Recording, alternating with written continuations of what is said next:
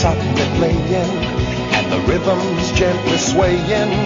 Underneath the stars and a million bars, guitars are softly saying, Mexico. Yes, those guitars are softly saying Mexico, which means it's time once more to uh, link up with uh, Mr. Jonathan Bonfiglio. Uh, Jon, very uh, good evening to you. Very good evening to you, Martin.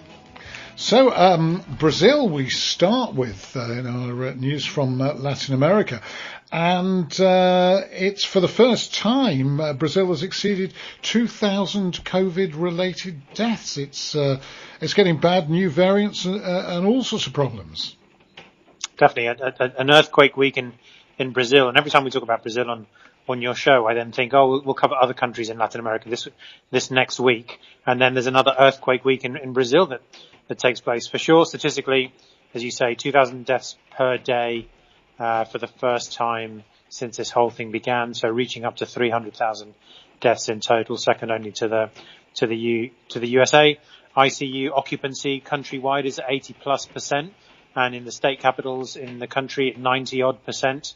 Um, so I mean, you know, the, the, health system absolutely close to to collapse. And as you say, and, and, one of the great worries about Brazil at the moment, as one epidemiologist said, is that Brazil is uh, basically a risk to to global health because um, the, the the virus is running amok um, across the country, and the worry is that there are going to be more and more variants like the P1, which is uh, which is spreading across the country, that are going to emerge and then cause problems for everybody else f- further down the line. And if that wasn't enough, ex-president uh, Luiz Inacio Lula da Silva, uh, still very pro- uh, popular in the country, known as Lula, who's been in prison for the last couple of years on corruption charges, has had those charges annulled.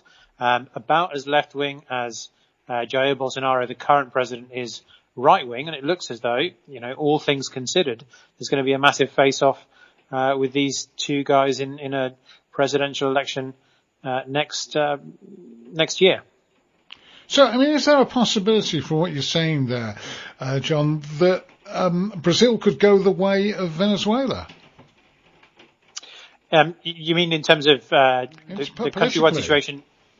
Politically, look, when Lula da Silva was in power, um, he actually presided over an incredible period of of, um, of growth in in Brazil. It wasn't a sort of an extremist, statewide controlled right. leftist regime. It was all more of a kind of a free market leftist uh, economy, and and also he was voted in after decades of military rule and then abuses by by right wing politicians. So he was very much championed as a as a man of the people. I don't think he's going to be an extremist leftist figure um, that would come in and change absolutely everything. The thing that he's got going for him is that he's massively charismatic and still adored, and a lot of the population regard the, the corruption charges that he was set up against from the Lava Jato, from the car wash scandal to have been largely trumped up to discredit him. In fact, he was only barred from running for the previous election that Bolsonaro won a month before the election took place. Up until that point, he was actually leading in uh, in the polls. So I think it's it's more of a kind of standard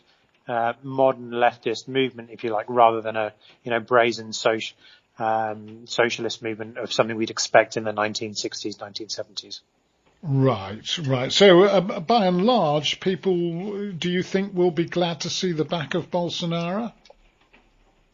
I think every every week makes things worse for him, and it makes it harder for him to evade the the way that he's handled the pandemic in particular because it has affected absolutely everybody across the country. I mean, there's almost nobody that hasn't been affected by it, you know, statistically. And it's very difficult for, for, for him to get away from this biggest event in, in the country, whatever he says about the economy and, and so on. So, um, what was definitely in his favor, one of the few things in his favor was that there was nobody significant as a political figure to run against him and there wasn't, you know, after Lula was barred last time, it was the same thing.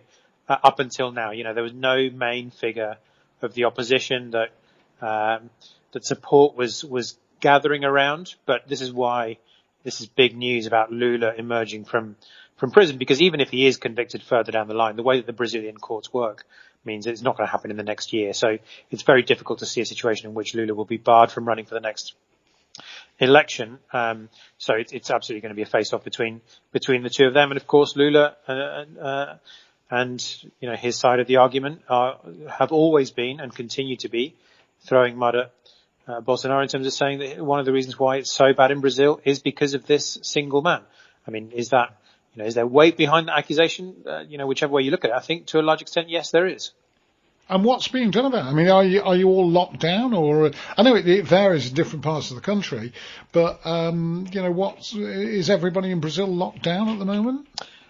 No, they're really not. Um, so Rio and Sao Paulo have have, um, have, brought out temporary lockdowns over the course of the last couple of weeks, but essentially, you know, it's obviously state-run, uh, massive country, state-run, and so on. As you say, uh, different areas are are very distinct, one, one from the other. But one of the problems with the country has been that there's been this discrepancy between the federal authorities and the state-run authorities. So nobody really agrees on what policies should be enacted in terms of uh, whether you, how you address or whether you even address at all the COVID situation. And that's been one of the great multipliers of, of the virus is that there's, there's been no significant leadership and, and no single message that's been disseminated across the population. And in fact, that's one of the reasons why um, you know, one health minister recently was sacked and then another health minister res- resigned because there was no unanimity of, of messaging mm. um, across the country in terms of, you know, telling people what to do and what they should do and so on. The, the federal government basically is from the very beginning uh, has been brushing off the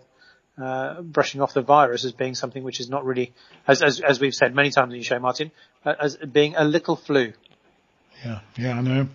Uh, moving to Mexico now, your uh, parliament in Mexico has approved a bill to uh, legalise the recreational use of marijuana, um, paving the way for the country to become the largest legal cannabis market in the world. So uh, economically, I presume that'll be uh, pretty profitable for Mexico. It should be, yeah. And as you say, the third it's going to be the third country in the world that's going to legalise it nationwide after Uruguay and, and Canada. It's been a long time coming. This uh, the Supreme Court uh, passed, uh, made a decision a few years ago, essentially legalizing it, maybe four or five years ago. But then the, the lower house and the upper house didn't then follow suit with that. So, so it's to some extent been decriminalized for a while, especially in, in Mexico City. But just as you say, this week, the, the lower house has voted to, uh, to legalize uh, personal use and personal growing of, of marijuana, 28 grams and up to eight plants, if you're interested. Um, and then it's, it's, uh, it's assumed because of the the massive majority that the, the, the, current president has and his party has in the Senate, in the upper house, that it's going to pass without too much trouble there. So yeah, over the course of the next few weeks, it seems though Mexico is going to be, become the largest country to have a legalized um, industry, cannabis industry, um, across the country. Worth remembering that Mexico is still a very conservative country in, in many senses and in many ways. So there is um, there's this, this kind of strange push me pull you thing here where there is a generally a deep antipathy or suspicion about this uh, about this legislation, but equally people know that the current drugs legislation, you know, cannot continue as is because, you know, how long have we been fighting the drug war now? What, three generations? Absolutely, yeah. I mean, well, I assume that uh, if it is legalized, the um, drug cartels are going to want to, uh, you know, diversify into different areas, maybe other than cannabis, or get their own little, um, you know, little bit of the business. Yeah, totally. And and I think the thing to to, to remember about drug cartels is that they're not um, sectionized groupings of people just running the drugs business or certain drugs businesses. They're already multinationals that permeate all structures of economy and society in Mexico and in the US and various other countries. So they they're already going to be well ahead of the game in terms of this yeah. this legislation and their involvement with it if they deem it to be profitable.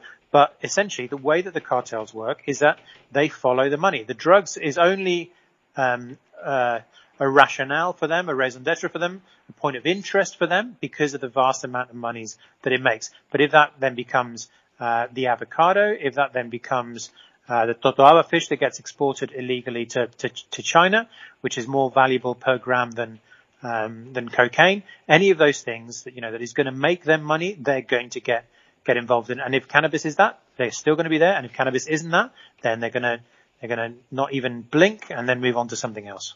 Yeah, I'm sure they will.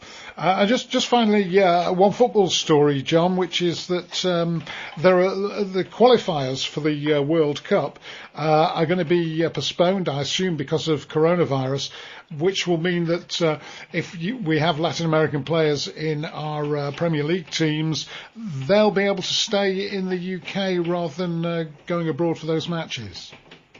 That is exactly the case, and of course, then the problem being that they would then have to quarantine forcibly on return. So essentially, Premier League supporters, and not just Premier League supporters, but um, across other divisions, and certainly well the way across Europe, who've been worrying about their favourite Latin American, South American football players having to miss some games, no longer have to worry because a couple of matches at the end of the month have been have been postponed without new due dates being being put in place uh, by the South American football governing body CONMEBOL.